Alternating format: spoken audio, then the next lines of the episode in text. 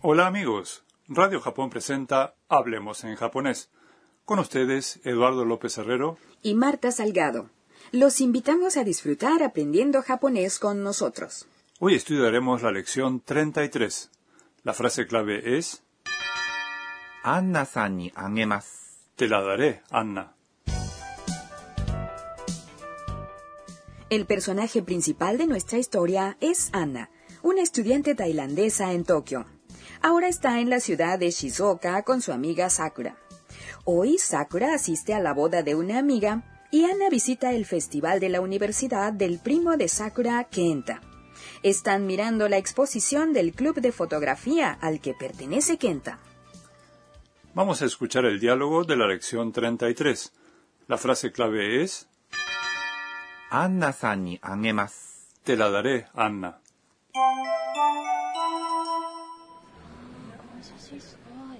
これは僕が富士山で撮った写真ですあ私だ驚いた後でアンナさんにあげます写真をくれるんですか嬉しいです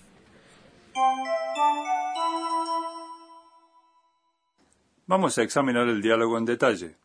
Kenta llevó a Anna a la sala de exposición de su club de fotografía. これは僕が富士山で撮った写真です。 Esta es una foto que saqué en el monte Fuji. これ ¿Es esto o esta? は Es la partícula que indica el tema. 僕 Es yo. Es una palabra de tono informal que usan los hombres. が Es la partícula que indica el sujeto.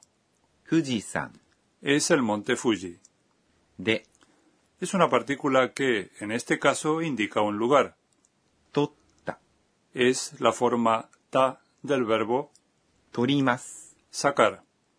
La forma ta expresa el tiempo pasado. 写真 Es foto. です。 Es una expresión cortés para poner fin a la oración.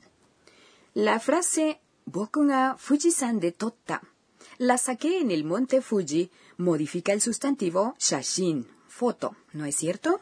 Así es. Las palabras o frases que modifican un sustantivo se colocan antes de él. En tales frases, los verbos adoptan la forma llana, como 撮った、 Mm, ya veo. Hay que usar una forma llana del verbo como la forma diccionario o la forma ta. Entonces, ¿cómo se diría el libro que leí? bueno, libro es, 本、 que leí es, 私が読んだ、 de modo que el libro que leí se dice, 私が読んだ本。 Volvamos al diálogo. Anna dice, あ、私だ、 ah, soy yo. あ、 Es una exclamación que indica sorpresa. 私 Es yo. だ、 Es una expresión informal para poner fin a la oración. en la exposición hay una foto en la que aparece Anna, ¿no es así? Sí, Kenta sacó la foto cuando ambos fueron a un punto ideal para contemplar el monte Fuji. A continuación, Kenta dice, 驚いた ¿te sorprendiste? 驚いた、 Es la forma ta del verbo 驚きます。 sorprenderse.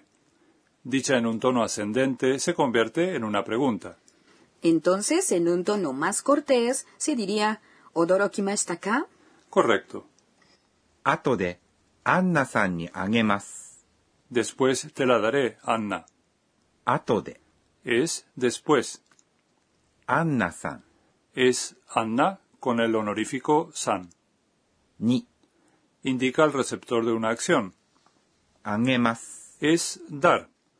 En japonés no es común usar la palabra tú o usted あなた、 para referirse al interlocutor. En muchos casos puede sonar descortés. En cambio se dice el nombre de la persona. Mm, Lo tendré en cuenta. Te la daré, Anna, es la frase clave de hoy. Vamos a practicar la pronunciación. アンナさんにあげます。 Anna se sorprende y pregunta. 写真をくれるんですか ¿Me darás la foto? 写真 Es foto. es una partícula que indica el objeto de una acción. くれる、 Es la forma diccionario de くれます。 dar. んですか Como ya vimos, es una expresión que se usa para pedir una explicación o confirmación. Anna continúa. 嬉しいです。 Me alegro. 嬉しい。 Es un adjetivo que significa alegre. Des es una expresión cortés para poner fin a la oración. Vamos a escuchar nuevamente el diálogo de la lección 33. La frase clave de hoy es アンナさんにあげます。 Te la daré, Ana.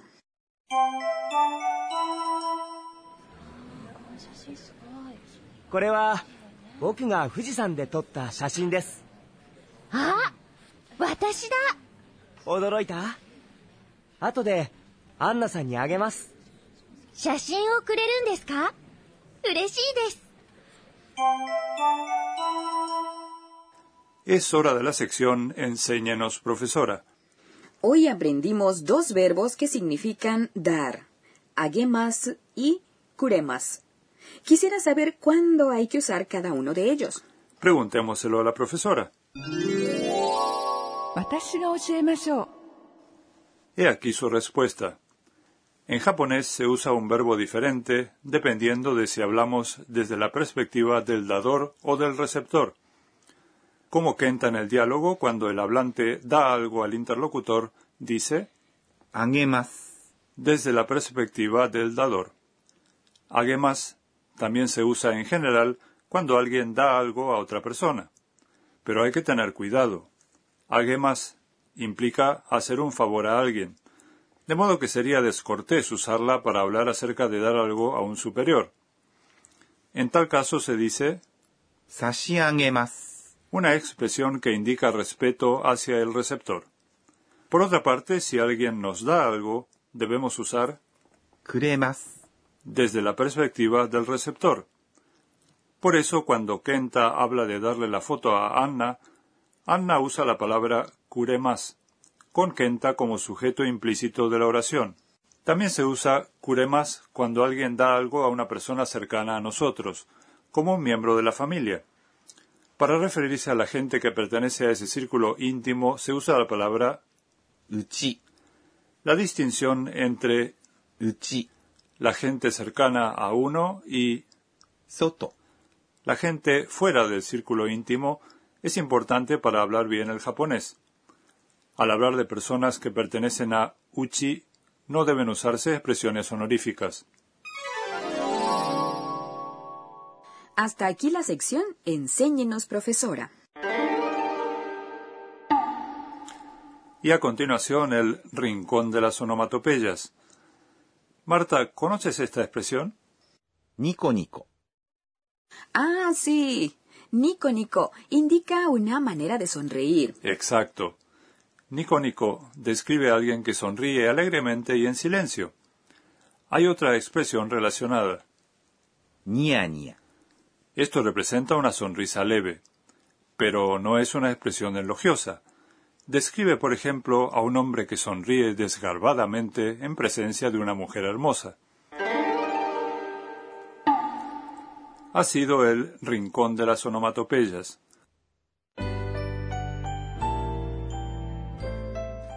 Antes de despedirnos, echaremos un vistazo al diario de Anna, en el que relata sus experiencias en Japón. えーっと、今日は、 En el festival universitario había puestos de comida atendidos por estudiantes. Comí fideos salteados. Dicen que el otoño es la estación del arte, los deportes y el buen apetito. ¡Mmm, qué estación genial! ¿Les gustó la lección 33? La frase clave de hoy fue アンナさんにあげます。 Te la daré, Anna. En el próximo programa, Anna disfrutará de una comida con abundantes frutos del mar en Shizuoka. No se lo pierdan.